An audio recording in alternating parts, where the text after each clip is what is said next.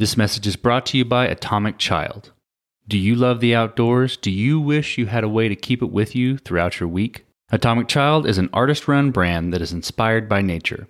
They capture the great outdoors through unique designs, and their designs can be found on stickers, blankets, water bottles, mugs, pins, patches, and more at atomicchild.com. Need nature based art in your life? Look no further. Atomic Child has the gear for you because they bring nature to you. Me personally, I'm eyeing a new coffee mug or hat with a sweet Colorado design on it. You can bet I'll be ordering some sweet nature based clothing and accessories right here from Atomic Child. Check out their store and art prints at atomicchild.com. That's atomicchild.com. To make sure the quality is always the same and we can scale reliably, even when changing a lot of code. So we developed these quality test suits. We run it basically all the time to make sure whatever we do, we scale and we continue to scale. And yeah, we have engineers who are doing, yeah, to even hit at one point of time, we want to hit the 100 million devices mark, which is an order of magnitude larger than most products can do right now. And this is the journey we're on. So it's really about iterating and getting better at scaling every time. My name is Dominik Obermeier. I'm the CTO and co-founder of HiveMQ.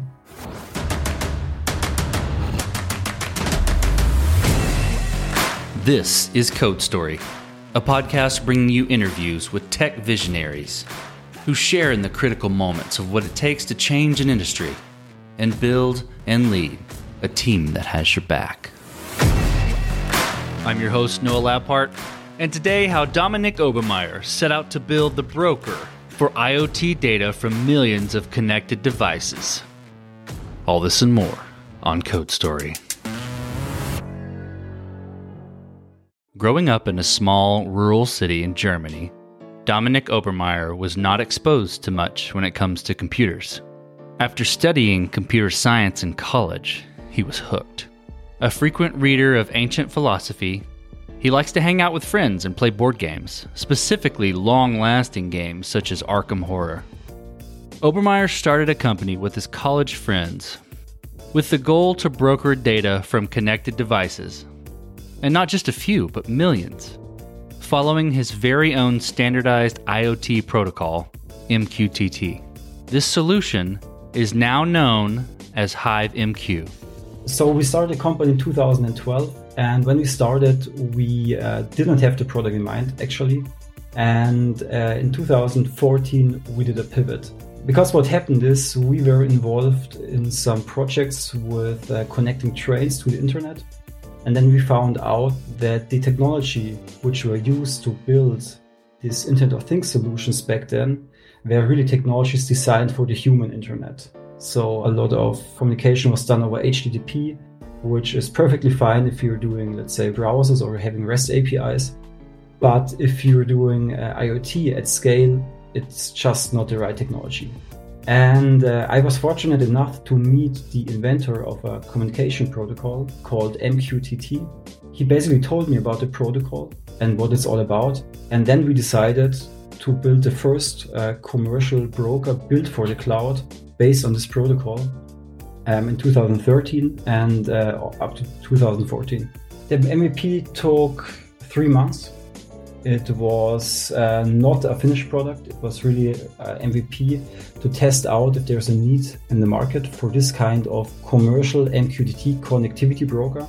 And yeah, it, it turned out developers loved it, um, people loved it, and yeah, so we decided to uh, change our company based on based on this product and yeah, this is where we are right now.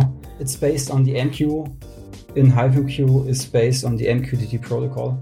And it was a decision um, also to name it similar to already existing products to these message queuing systems to make it easier also for people to figure out what kind of software category this is. Because back then when we started, there weren't a lot of MQTT brokers out there. And these kind of technology pieces, these MQTT brokers, are fundamentally different from classic message queues people are used since the 1980s. mostly about scale and um, how the protocol works. Because if you think about the Internet of Things, usually we're talking about tens of thousands, hundreds of thousands, or even millions of devices which need to communicate in real time over the internet together. And this at lowest latency. The classic messaging systems are not just not designed for this kind of scale. So while these provide a lot of support like feature support like transactions and are super good for mission mission critical or even business critical um, data to send around systems, these classic MQ systems are really not designed for a huge amount of, of devices.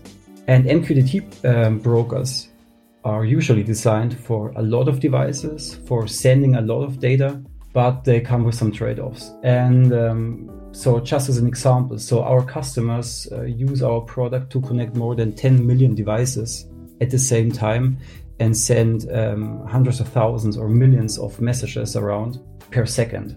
So this is really about scale, and and you just cannot do this with the classic messaging systems. But the semantics are pretty similar, so you can do messaging with MQTT, but the feature differ a bit. MQTT is really an Internet of Things protocol, and you usually use this for IoT use cases, while the classic message queuing protocols are used for um, inter-service communication. That makes a ton of sense. So back to the MVP a bit. You built the MVP, it took three months, it was something to sort of prove a concept.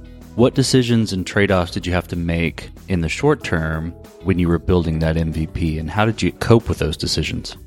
So um, the decisions we made were um, basically about the target uh, profile, about the personas we were targeting. So since back then, we were everybody was an engineer in our company when we founded the company, and the idea was really to have a product for MQTT. People who uh, work on the operation side are, can really easily deploy and easily use.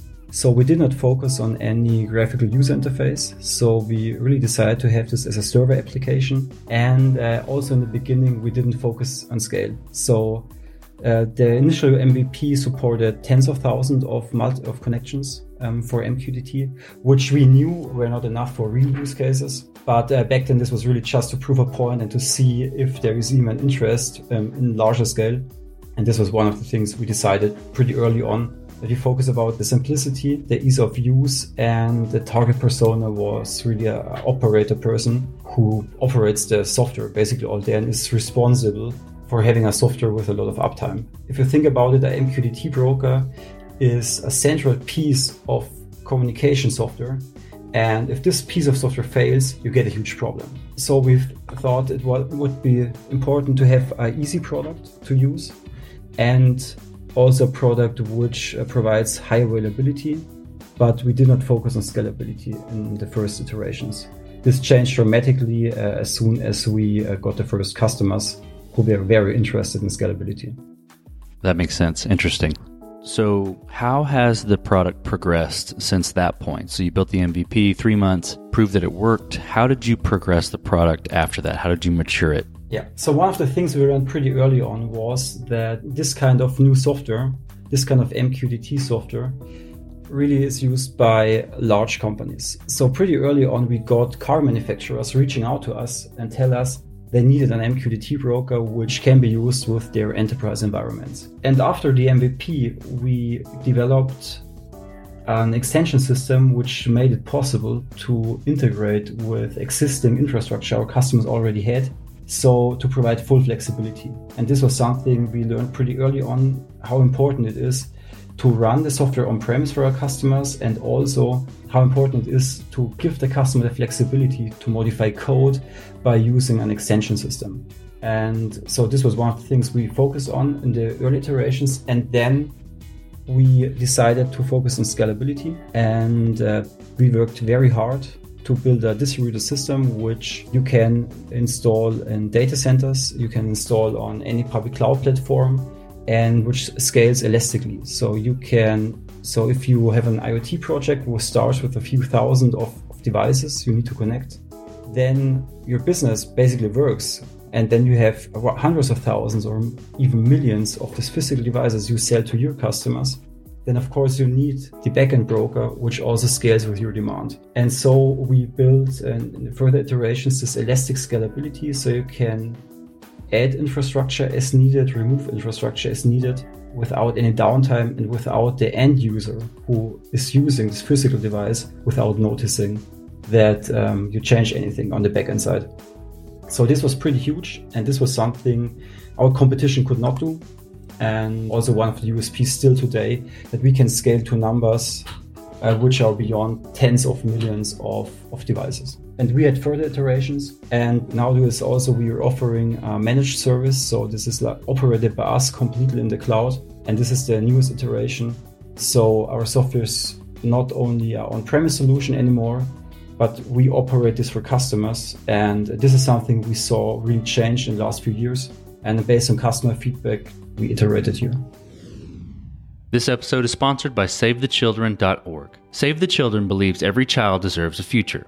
In the United States and around the world, they work every day to give children a healthy start in life, the opportunity to learn, and protection from harm. They deliver lasting results for millions of children, including those hardest to reach, and do whatever it takes for children every day.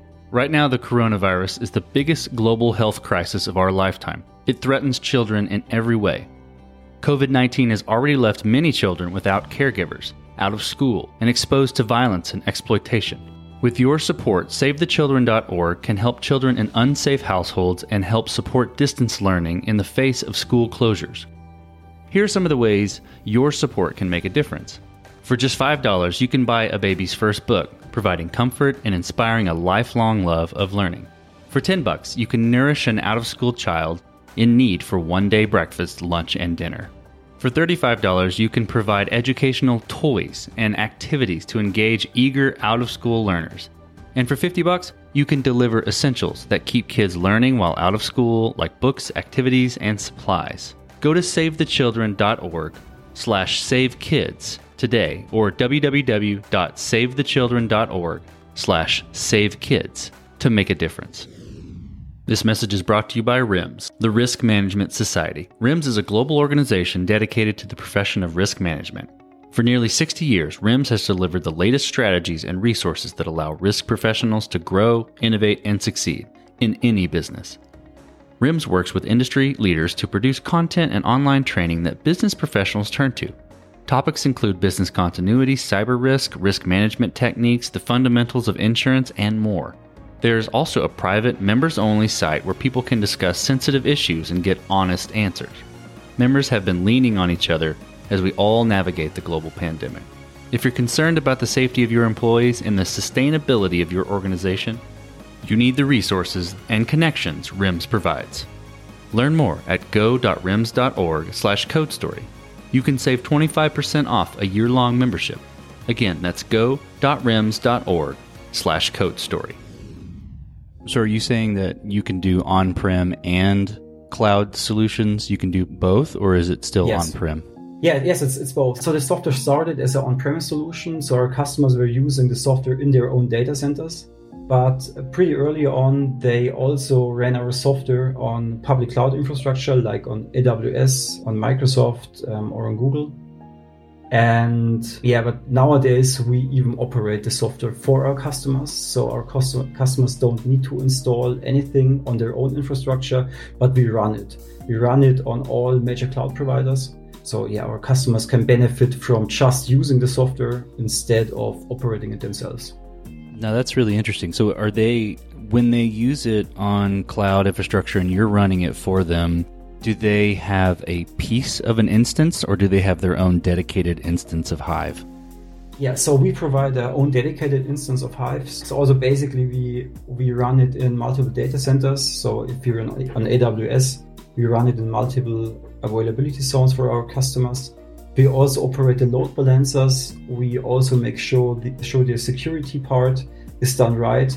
So we also care about the TLS certificates and so we also operated 24 7. So, in case anything bad happens, our engineers are always there to fix it. So, usually, usually the customer doesn't even notice if there is a problem. Yeah, it just works for our customers.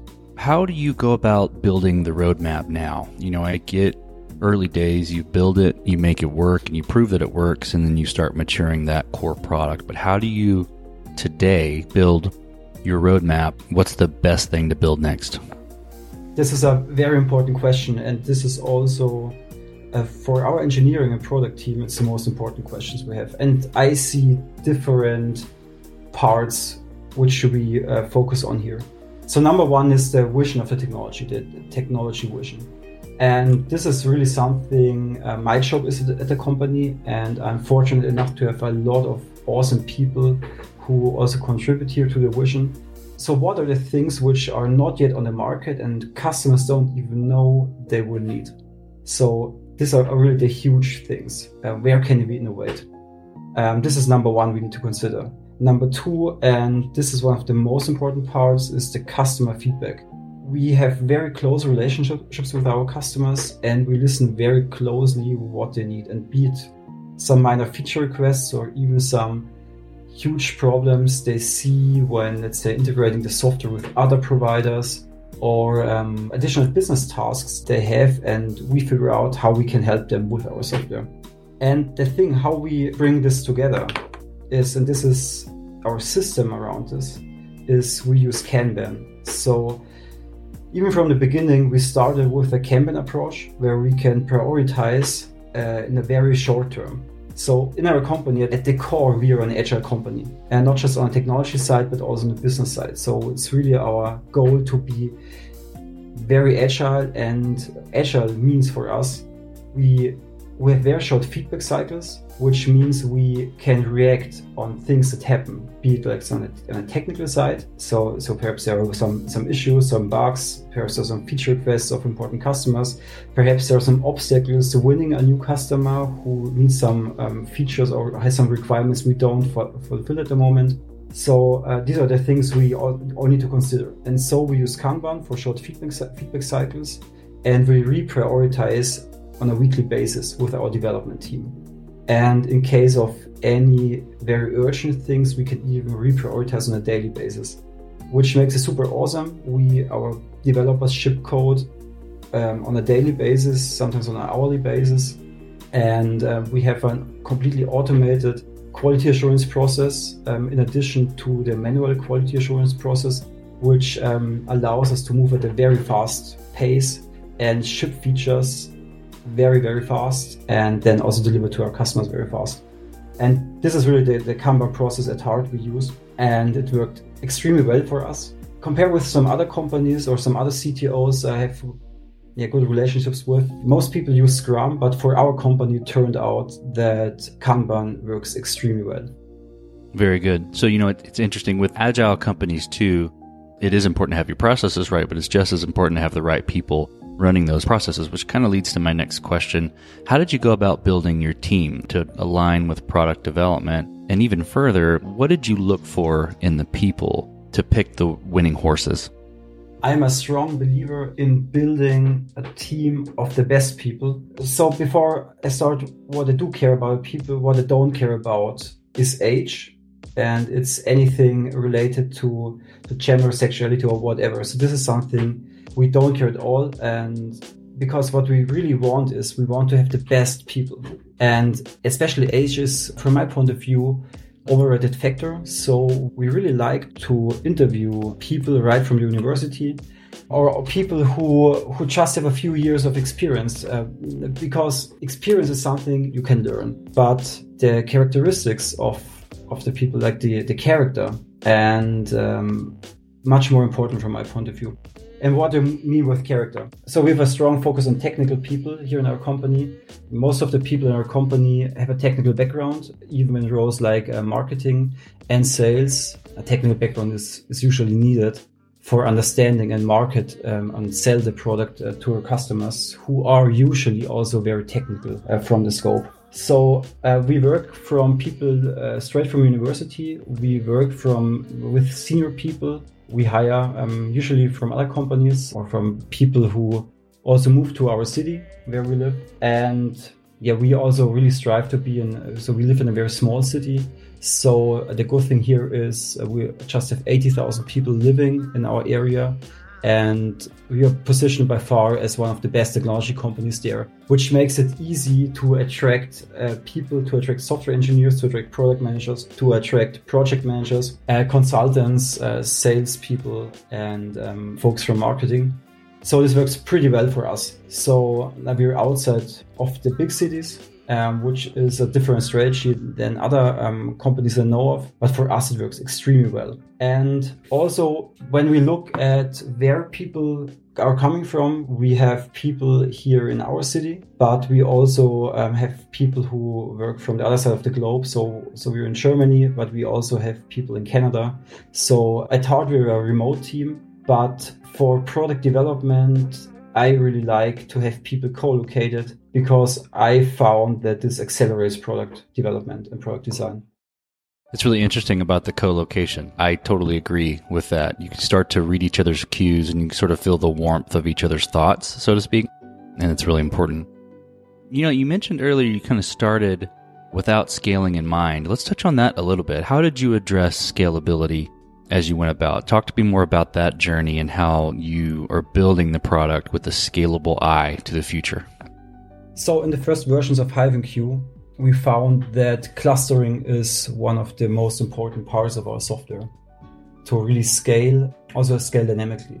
So, in the beginning, we used uh, third party clustering technologies, which were already there. And then we found that this limits our software and we just cannot scale beyond a, specific threshold, which is usually, which are about, let's say, 50 to 100,000 um, of devices.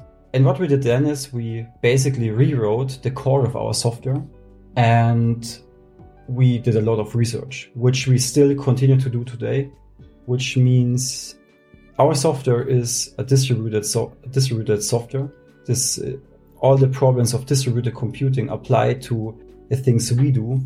And so the job of our software engineers, besides coding, is to educate themselves a lot by reading papers. So we usually uh, read up about algorithms, and uh, we also work very closely with uh, universities in distributed systems research to find out what are better ways to scale. How can we solve uh, specific problems which you run into when doing things at scale? And um, yeah, at some point of time, just for example, so as we iterated the product and we got better and better and connected millions of devices, we found out the limiting factor is is in fact the the network of the cloud providers. So we saturated the networks of the cloud providers. And so we really did a lot of optimizations. We built tooling around this. So we um, even built a whole software stack on, based on, on, on software which allows us to simulate tens of millions of devices on real infrastructure so we can make sure we hit our scalability goals. And uh, now we have, for example, a very sophisticated device simulator developed in house where we can simulate any IoT scenario, any uh, MQTT protocol scenario we can think of. And we can just use this. And this is also advantage we have um, over the competition because we found scale is so important for our customers that we need to be good. And when you do things at scale, when just think about when you do connect millions of devices on the same software, on the same servers, you run in a whole lot of problems. Like things break all the time. And the tiniest change in code, which may just seem very little, uh, can have catastrophic. So small errors in code can cause uh, catastrophic problems uh, for our customers. So it's very important for us to make sure the quality is always the same and we can scale reliably, even when changing a lot of code. So we developed these quality test suits. We run it basically all the time to make sure whatever we do, we scale and we continue to scale. And yeah, we have engineers who are doing yeah, to even hit at one point of time, we want to hit the 100 million devices mark which is order of magnitude larger than most products can do right now. And this is the journey we're on. So it's really about iterating and getting better at scaling every time. Now it's fascinating. So you, so you built the solution to set yourself up for success when testing all the changes you've made. You're essentially load testing your platform uh, with you know a number of devices to make sure I think that's really, really smart. I think the thing that jumped out at me that I hadn't heard before was the limitation being the pipe in the cloud, was the, the network in the cloud providers. That's really interesting. Yes, and, and these are the things we so we got better at this and now we still our software still saturates the, the network or can saturate the network. But usually most of our customers aren't there to have this large scale, but our software can scale this far. And this is also why we build our own cloud. And this is also why we have a multi-cloud approach. So we can use uh, the best cloud provider for the job because we found that all of them have their limitations and we developed the tools to find out the limitations and to make the best product for our customers who really care about scale. Right, that's awesome. You know, as you step out onto the balcony and you look across Hive and all that you have built, what are you most proud of? So there are multiple things I am very proud of. One of the things which my whole team is extremely proud of is uh, that last year uh, we won the sixth place at the Deloitte Fast 50 Award in Germany because we had a 1,200% revenue growth over the last four years. So, so yeah, this so we really took off. The product really took off. Um, our customer base uh, also took off, and we had so many amazing customers using our software. And um, yeah, and other things I'm very proud of. So if I look out of the window um, here in Germany, I see a lot of cars driving around and what makes me and my team very proud of is that most of these cars on the street already use HiveMQ for their uh, device connectivity. So basically, wherever one of we are here in Germany, we see we see the impact of what our software has on the day-to-day life of people, and this is what we're very proud of. And the third thing I'm also very proud of is that despite the fact that we are a very fast growing company, we're a bootstrapped company. So we started with an MVP and then we try to get as many customers as possible in a very short time to get the yeah, sustainable uh, cash flow in. And we managed to grow our company um, by serving our customers and by winning new customers and uh, selling our product to the market. And this is also something that makes me proud of. That's awesome. I love it. You look out the window and you say, that car right there is using HiveMQ, or that car right there is using HiveMQ. That's something to be really proud of. You can see the difference you made. Let me flip the script a little bit. Tell me about a mistake you made and how your team responded to it. So, one of the mistakes I made personally was when we grew our engineering team, we knew we had to rewrite major parts of the software for a new major version. And we were very tight on time. And as usually, when you have these ambitious projects, uh, things didn't turn out as we expected. And then I decided to code again. So I nowadays I don't do any coding uh, at all. But back then I did yeah quite some coding, and I yeah jumped in and yeah wanted to be with my developers and also help building the software. I was a pretty good programmer, but I got rusty. And this caused major quality problems. And in the end, uh, this even almost caused a delay in our product. And so this was where we finally learned that um, it's not the best idea that the CTO goes into the product team and helps developing software. Because the, the processes and, and also the Kanban process I was talking about, it evolved and in the end. So so basically i worked out of the process and then i this was not a very good time for the team. And what the team did and this was the right decision the team then stepped up and we decided it's not the best idea that i continue coding. And so my team was finally able to ship without me and this is was the last time where i um, was coding in our company and uh, it's absolutely right. So um, I like coding. So in my free time, I like coding, but in my company, I have other tasks and uh, I have people working in my company who are, of course, much better than me in coding.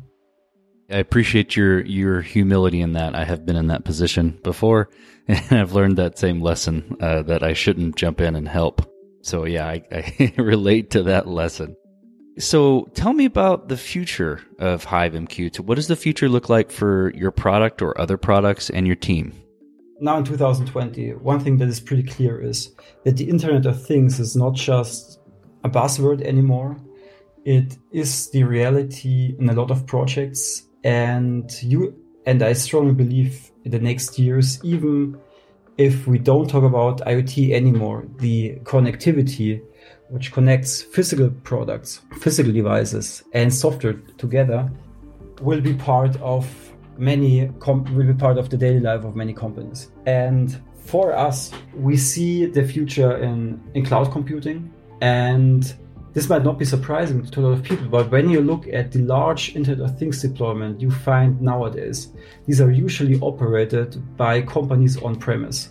So while uh, st- startups and, and mid-sized companies use the cloud a lot, and, and even enterprises nowadays, uh, we found in our customer base that because of um, di- data privacy reasons, a lot of these large enterprises operate their own systems. And what we did now with HiveMQ Cloud, our software as a service offering, we are changing the game by providing a multi-cloud connectivity layer the customer doesn't need to operate, but which allows to integrate with third-party services, with third-party device management services, with third-party data lakes, with big data, artificial intelligence solutions. And so we really now have this multi-cloud native IoT messaging layer that our customers can just use without operating it themselves.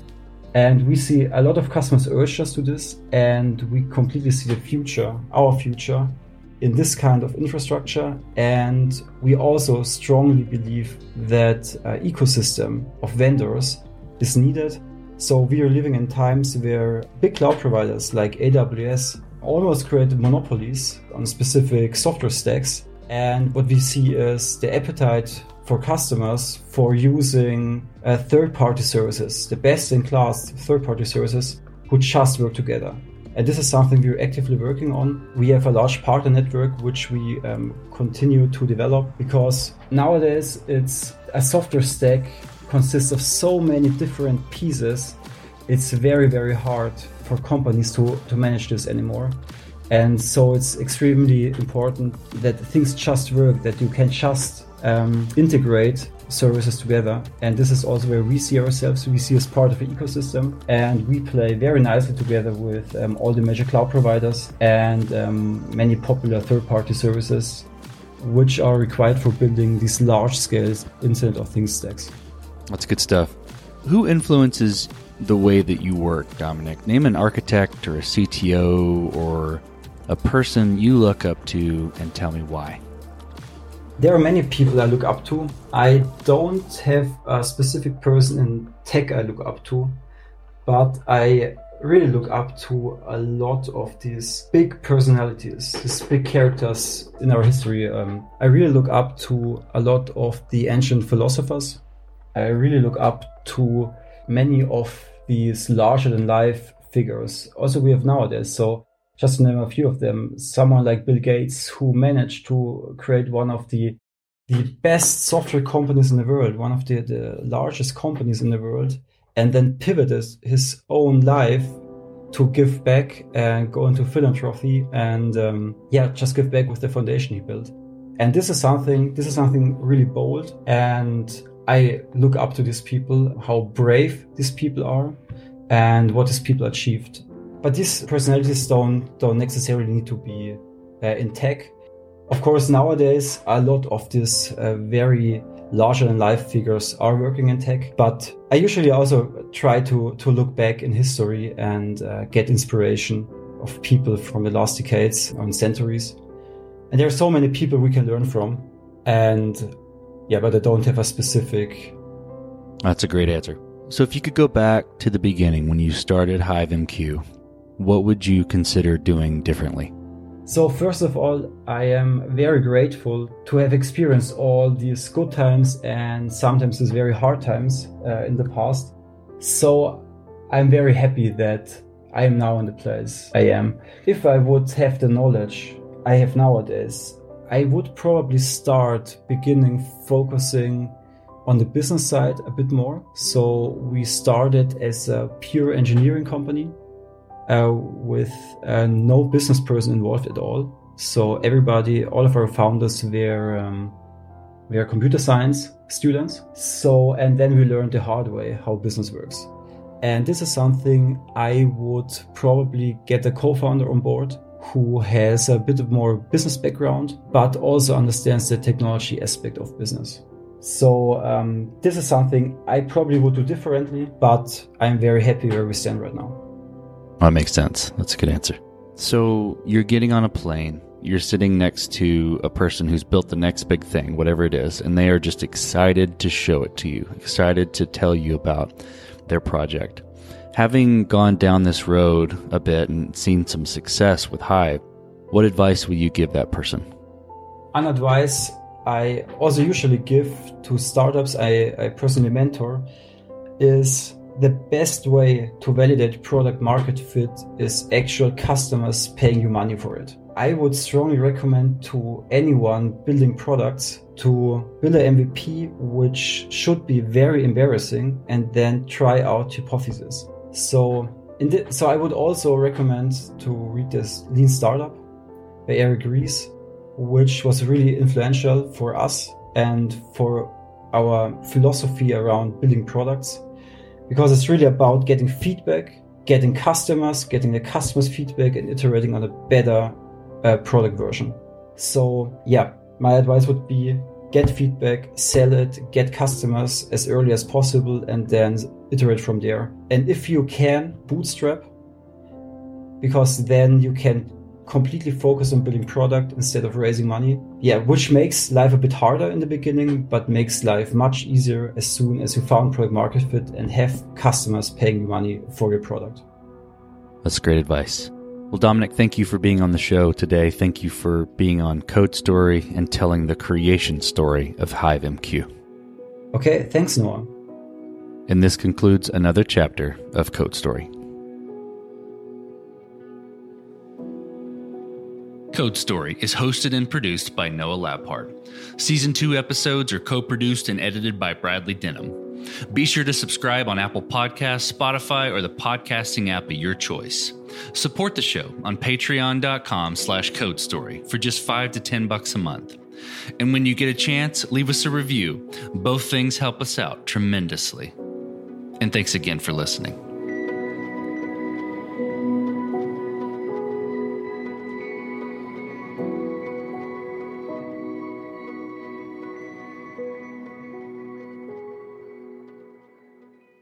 A quick note from our friends at DrawSQL. As a developer, have you ever wanted to visualize your database schema? DrawSQL helps you create pretty database diagrams to document your database and share it within your dev team. In fact, they just launched a gallery that was featured on Product Time and ranked number three on Hacker News. So definitely check it out to see some database schema references of popular open source packages.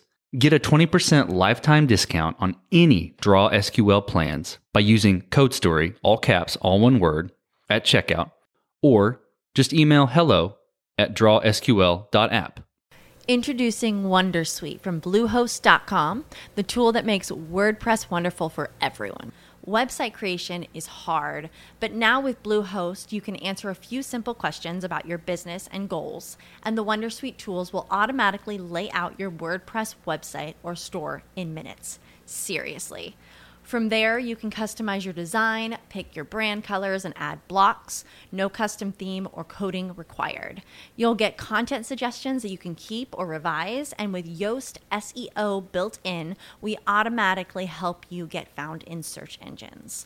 From step by step guidance to suggested plugins to an AI powered help bot. Our built in tools make WordPress wonderful for everyone. Whether you're a beginner or a pro, you can join over 2 million Bluehost users. Go to bluehost.com slash wondersuite. That's bluehost.com slash wondersuite.